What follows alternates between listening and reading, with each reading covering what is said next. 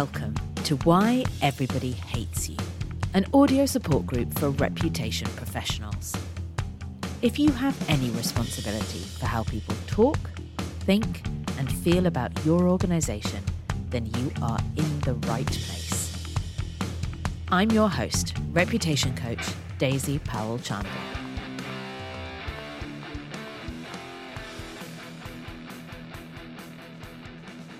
Today I'm speaking to Colin Walker, who is Head of Transport at the Energy and Climate Intelligence Unit, otherwise known as the ECIU, about how it feels to be responsible for protecting the reputation of an entire industry.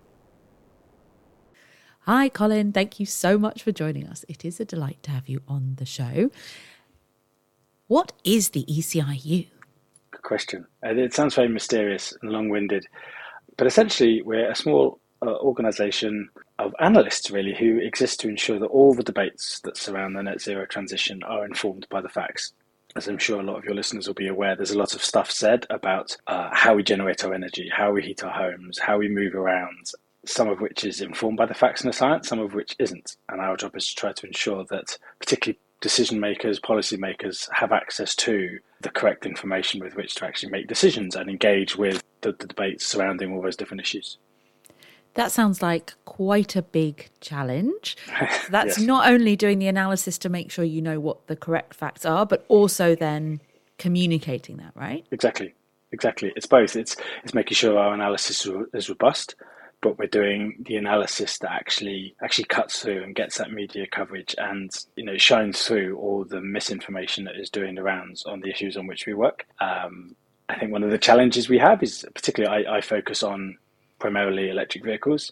And actually, the story on the whole about electric vehicles is positive. They're great for the environment, they save people money, they're better to drive, they're easier to use.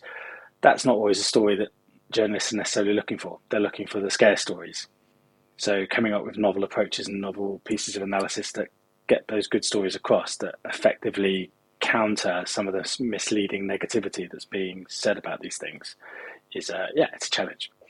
So, anyone out there who's ever had to project manage a piece of thought leadership or write a piece of thought leadership and then try and attain some coverage for it, imagine doing that day in, day out. That is Colin's job. Yes, all by myself as well. We don't have a media team that takes my analysis and turns it into something to the press. I have to do that bit too, so it's it's challenging. it does sound like enough to keep anyone busy. Now, you focus on EVs, but am I right in thinking you also cover other types of transport? Yeah, responsible for all transport, but transport's a huge brief. I think it's often forgotten when we look at how we move the UK to a net zero economy that the single biggest polluting sector is transport. I think people would often instinctively think energy generation or how we heat our homes, but actually how we get around and how we move our stuff around is the single biggest emitter of CO2. And whilst I think the UK has made great strides in decarbonising its energy grid and how we generate electricity, transport emissions have remained pretty flat. We haven't really made much of a dent in them. And given by far and away the biggest contributor to emissions of CO2 from transport are cars, decarbonising our private transport is the main thing we need to do. And that is what the whole transition to electric vehicles is all about. Understood. So no pressure on you then. It's, it's a big job. Someone's got to do it. Um, I, for one, am relieved it is you. You alluded to this earlier on, but recently the government convened a, a, big workshop to discuss mis and disinformation about EVs. Now, for those of you who don't spend a lot of time worrying about mis and disinformation, there is a difference here. Only disinformation is wrong on purpose. So, misinformation is information that's out there that is incorrect. Disinformation is false information that is deliberately intended to mislead. Someone has intentionally misstated the facts and put them out there, usually to change people's minds. So, anyone wondering what the difference is, that's that. Why does this matter in the EV space? Why should we care about this problem? We have to decarbonise our transport sector. And in particular, we have to decarbonise the cars we move around. And we've just got to stop burning petrol and diesel. And by far and away, the best and most readily available technological solution to help us do that is to electrify our cars the impact is significant. You know, a lot of people will go, "Ah, oh, but you know, are they as green as people say they are? What about the CO two that's released when you build them?" That's all true, and yes, we still burn some fuels to generate the electricity that these cars will use to move. But even with our grid at its current level of burning fossil fuels and renewable energy, an EV powered by that grid will produce three times less CO2 over its entire lifetime than a petrol equivalent. So the impact that we can have by shifting from a petrol car into an electric vehicle is huge. Our net zero ambitions will live or die by whether or not we're successful at moving to electric vehicles. Naturally, with any major technological shift, there's anxiety, nervousness, a kind of a general kind of resistance to change that we've seen with most technological infrastructure. We saw it when the car was first invented. We saw it when trains were invented. You know, all the canal owners were quite threatened by these goods vehicles that suddenly move things around quicker. So it's not new, but the things that people are saying, the misinformation, which I do not think is deliberately designed to mislead but is wrong, threatens to slow down the transition. And I do believe there's some disinformation out there, people deliberately trying to mislead people and get them worried about EVs because there are vested interests at play you know, we're no longer going to burn oil to move cars. So there's some businesses out there that are probably quite significantly threatened by that. Getting it right and allowing people to make informed decisions about whether they want to move to an EV is critical because at the moment I think a lot of people are being scared away from them. So obviously we are lucky enough to have organisations like the ECIU that are trying to unpick some of that mis and disinformation. What can the rest of us be doing? It's a very good question. I could try to come up with some complicated answers. But actually, I think the best thing you can do is speak to someone who owns an EV. You know, I think an awful lot of the negativity and the the myths that are spread about EVs are done so by people who have never been in one, who have never owned one. I think very quickly, once you've owned an EV, surveys regularly show that 90% plus of EV drivers have absolutely no intention of going back to petrol or diesel. And there's a good reason for that. It's because the realities of the EV ownership experience are a lot more positive than a lot of commentators in certain newspapers would have you believe. So I, I do believe it's quite a simple solution. An, an awful lot of us probably now know someone who's close to us, or a friend or a family member who now owns an EV. Ignore what you read in the press. Ignore what some of the scaremongering you see on social media. Go and have a chat with them and ask them what it's like. Oh, my friends and family get no choice about that. I talk about my EV slightly too much, and I think they're all quite bored of hearing about it. Now, many of the people listening to this podcast will be in charge of the reputation of one organization or maybe a group of companies. It strikes me listening to this that your job seems to involve looking out for the reputation of a whole industry and also having no influence within those companies to get them to help you. That sounds harder. Uh, am I missing something? Do you think it is easier or harder? That's a good question. I think easier in many ways uh, because companies quite understandably have a, a, balancing act to play about kind of short term selling their products, generating profit, and sustaining their ability to do that in the long run. I suspect that can be quite a conflicting set of priorities that I don't necessarily have to work with. And I'm also not, you know, beholden to companies as such. I'm it's it's more I'm concerned about the products that they produce and ensuring that people are making informed decisions about that. Uh, what I would say is the car industry is a good case study of how companies can get engagement with the net zero right or wrong. Look at the damage done to Volkswagen after Dieselgate. And I know it's clean air, you know, emissions and particulates and harm on human health rather than climate change, but being caught cheating has caused huge damage to their brand. And yet I see other brands like Tesla come out of nowhere, very much embracing the um, being the net zero transition, being a green technology, and out of nowhere they're now one of the largest car companies in the world. I appreciate there's a real challenge for legacy car makers having to transition from one way of building and powering cars to a new one, and I think they're really struggling with that. But you've seen some, what's the expression? Go to where the puck is heading where some uh, like Toyota, I think, are really dragging their feet, trying to embrace different technologies, sowing a bit of disinformation about EVs and over promoting hybrids and the benefits they bring. There's a company that's behind the curve now on the transition to EVs, but then you've got people like Nissan and Volvo who committed ahead of any legal requirement to move to an all electric lineup by, say, 2030. And that will, that will have an impact. Brand loyalties are changing. You know, I don't think the extra kudos that comes from buying a BMW or an Audi captures people as much now. I think you're seeing brands like Kia and Hyundai really moving up the brand ladder. because they're producing the cars that people want or people know they'll need to have in the future better than the legacy car makers. So I think relying on the brand that existed when they were producing petrol cars is, isn't necessarily a wise strategy. So, what lessons are there about the opportunities and, and watchouts for reputation professionals, many of whom will be working in industries that will be affected one way or another by the energy transition? There's a very simple poll that shows that two thirds of the population want companies to make it easier for people to live more sustainable lifestyles. So, two thirds of any company's consumer base is interested in what you're doing to move and support and engage with the net zero transition. They don't want to see you dragging your feet on it. And if you do, there are plenty of other kind of rival startup companies out there who can offer them what they want. So I guess it's about getting the head of the curve. And I know that trade bodies, for example, I, I sometimes feel a bit sorry for trade bodies because they've got so many different competing organisations they kind of having to do little because it's all about lowest common denominator stuff. But what I noticed with the car industry, the SMMT, Society of Motor Manufacturers and Traders, that represents the whole car industry in the UK, used to be like that. But it's quite interesting how they managed to actually really find their voice and actually call on the government to do more and introduce more legislation and regulations to support the EV transition. Because they, as a whole sector, recognise the benefits of bracing that move to that direction and getting ahead of the curve.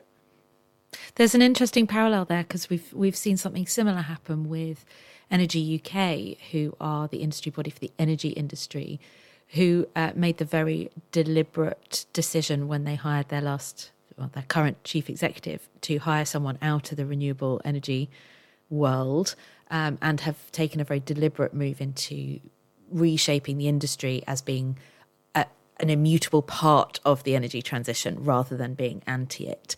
And it's fascinating watching that play out across whole industries. Oh, I can't remember who's the organisation that have been really pushing hydrogen for heating and really trashing heat pumps. I'll have to dig it out, but to the point where governments are distancing themselves from them. They're seeing as being too aggressive in trying to resist a technological shift that I think is causing them and their sector huge problems. And that's something that people have to be off. I think people regularly underestimate the level of public support there is for doing something about the climate crisis. Because I think the people who don't want to do something about it are often quite noisy. And the people that do want to do something about it are larger in number than you'd realise, but often quite quiet. Yes, we find that time and again. And I think we also underestimate the power of the quite extraordinary consensus that we have in the UK, although it's, it's, much broader than people might expect in the US, given some of the debates they have over there around climate action. A brief shout out for the Public First and Brodie Sustainability Sentiment Tracker, for which we have now three years worth of data looking at how much consumers value and are prepared to pay for additional sustainability credentials in their products. I think just to echo your point, that what we find is that people want this to be made easy. One of the things that really puts them off, whether that's an EV or changes to their food shopping, is not knowing what to do. And there's a, there's a role for government in there. Clear government guidance that articulates the direction of movement and direction of travel. And there's, of course, a, a really important role there for uh, regulation. And perhaps we should come on to that in a moment. But also a really clear role for manufacturers, for sales outlets for a lot of these products, for making really clear guidance for people, making it easy for them to make good choices that they can feel really positive about. Now, of course, in the EV space, we've actually got quite a lot of extra regulatory change coming from the government end to try and make some of these products easier to use, haven't we? Well, yes, we do. I think there's still more that can be done. I mean, the government has introduced this thing called the zero emission vehicle mandate that kicks in on the 1st of January 2024. Um, and that's actually pretty bold. That's that's about requiring a minimum percentage of the vehicles sold by car manufacturers in the UK to be EVs. You know, start at 22% in 2024, and it'll grow up year by year until it reaches 80% of new car sales will have to be EVs in 2030, and 100% by 2035. So that's that's really going to um, oblige the car industry to really up their output and really promote and encourage and enable people to make that transition to EVs but what I think one of the kind of lesser spoken about benefits of that is the quicker you get new cars on the road, the quicker you get them into um, the second-hand market, which is where most people buy their cars. Even before EVs turned up, new cars were still prohibitively expensive for most people. They get them on the second-hand market. So people need to, when we talk about easy, and I, you know, I, I understand the polling often shows public support, but also the polling often shows that people aren't willing to pay too huge a price to make that transition.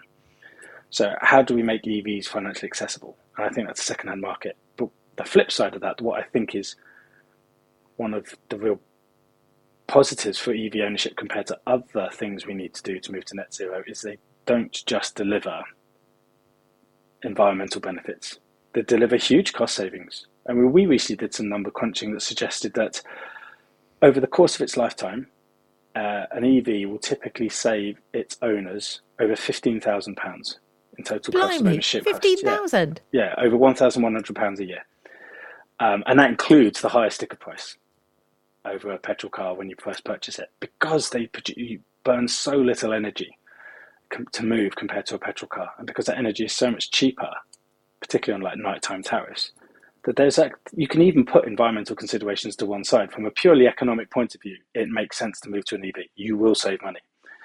Um, but yes, as with anything, that higher upfront cost can seem a bit off-putting, but we expect price parity between new EVs and petrol equivalents to be achieved in 2025. There's some real good bargains to have on the second-hand market at the moment. I just think a lot of people don't realise that EV ownership is actually an option for them right now. They probably think it's something for them a few years down the line. But I'd encourage people to have a look on the second-hand market on Auto Trader. Um, but yeah, so I think moving that second-hand market piece done, I do think the government has said, and you mentioned these focus groups, and they said in the party conferences that they would work with industry to challenge the myths. I really think they really need to step up and do that and establish themselves as a credible source of information to help people make an informed decision about EV ownership.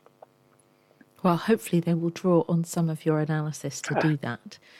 In terms of ease, coming back to this point about making this stuff easy for people to understand and deal with, one of the other things that has been a focus of campaigning this year is making the charging process smoother and easier. Isn't that right?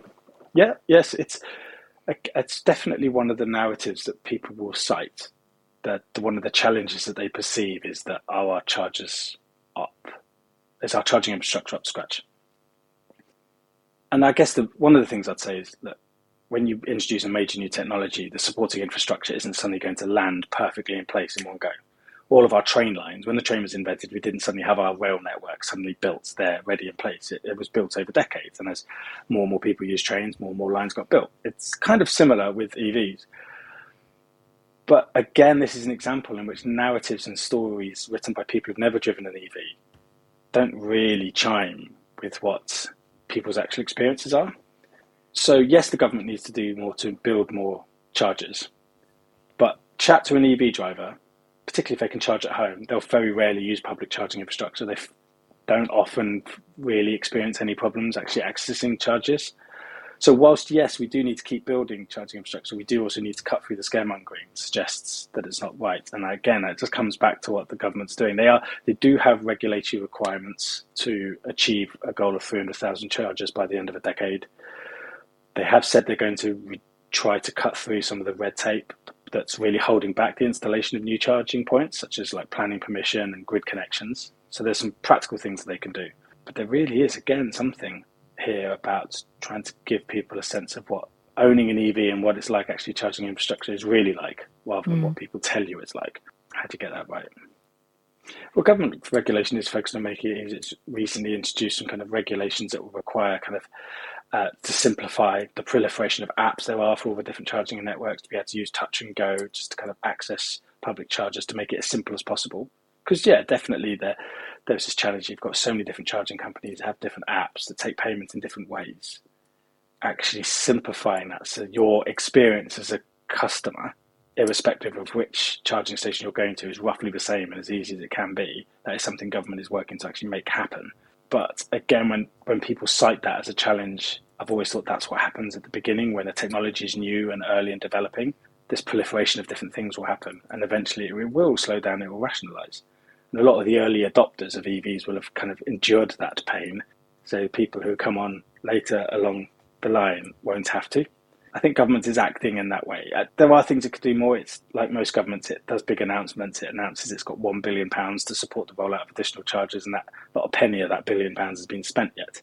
So actually moving from promise to delivery is a challenge they need to overcome. Although that's kind of remarkable then, because it's really noticeable how many more charges we have now compared to even two years ago. The fact they've achieved that without actually spending any money on them is pretty neat. That's a good trick.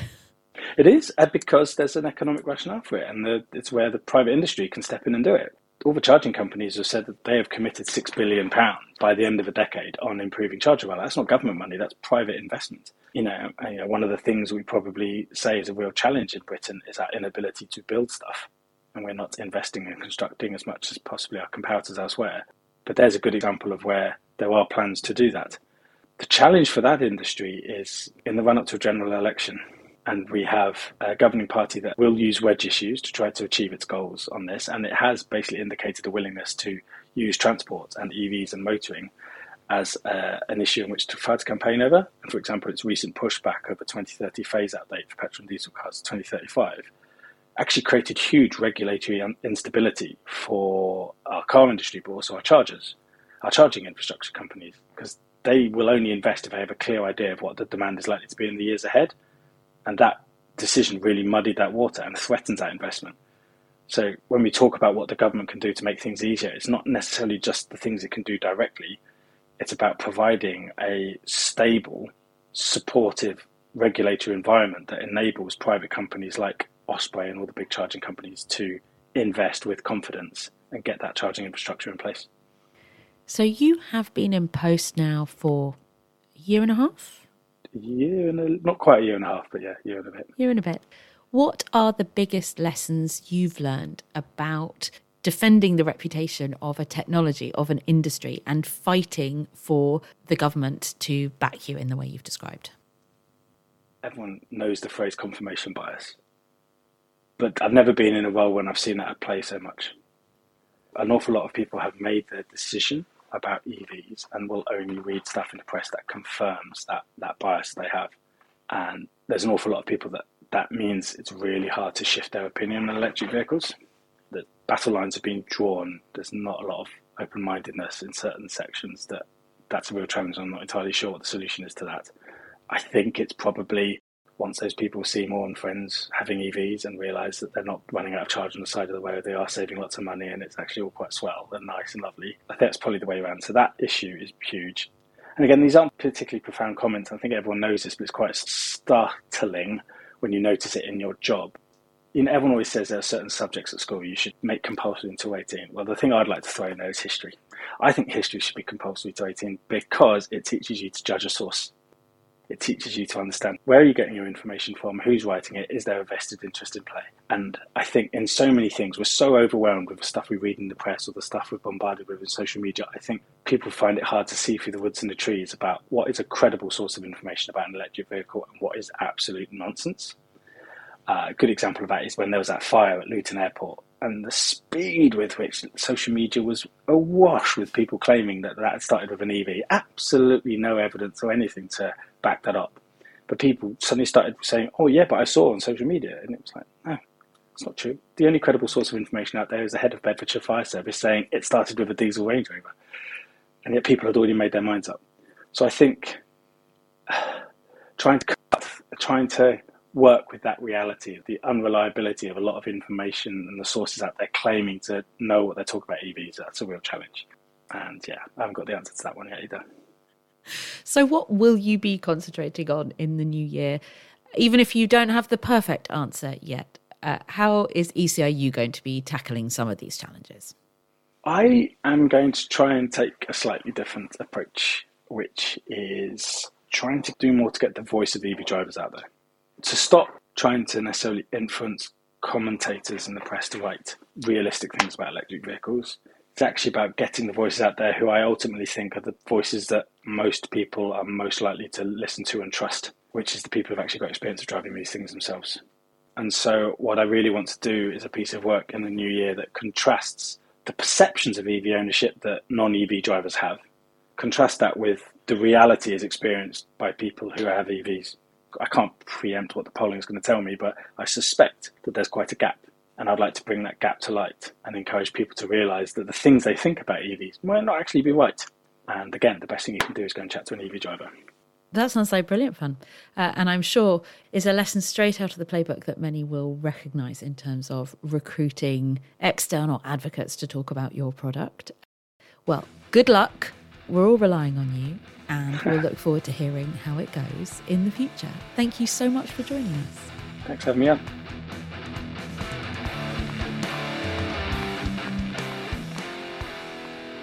That's everything from us. A big thank you to my guest, Colin Walker, who is Head of Transport at the Energy and Climate Intelligence Unit, for talking to me about mis and disinformation and the reputation opportunities available to those leading the charge into the energy transition. I also feel duty bound to remind you to go and talk to an EV owner. If there isn't one nearby, then feel free to drop me a line. I'll happily evangelize about mine, and I would love to hear from you about which lessons particularly stood out from this conversation. And if you've enjoyed this episode, I hope you'll tell your colleagues and perhaps write us a review on your usual podcasting app. It really does help new listeners to find the show. Thank you, as always, for listening to Why Everybody Hates You. And remember, you are not alone.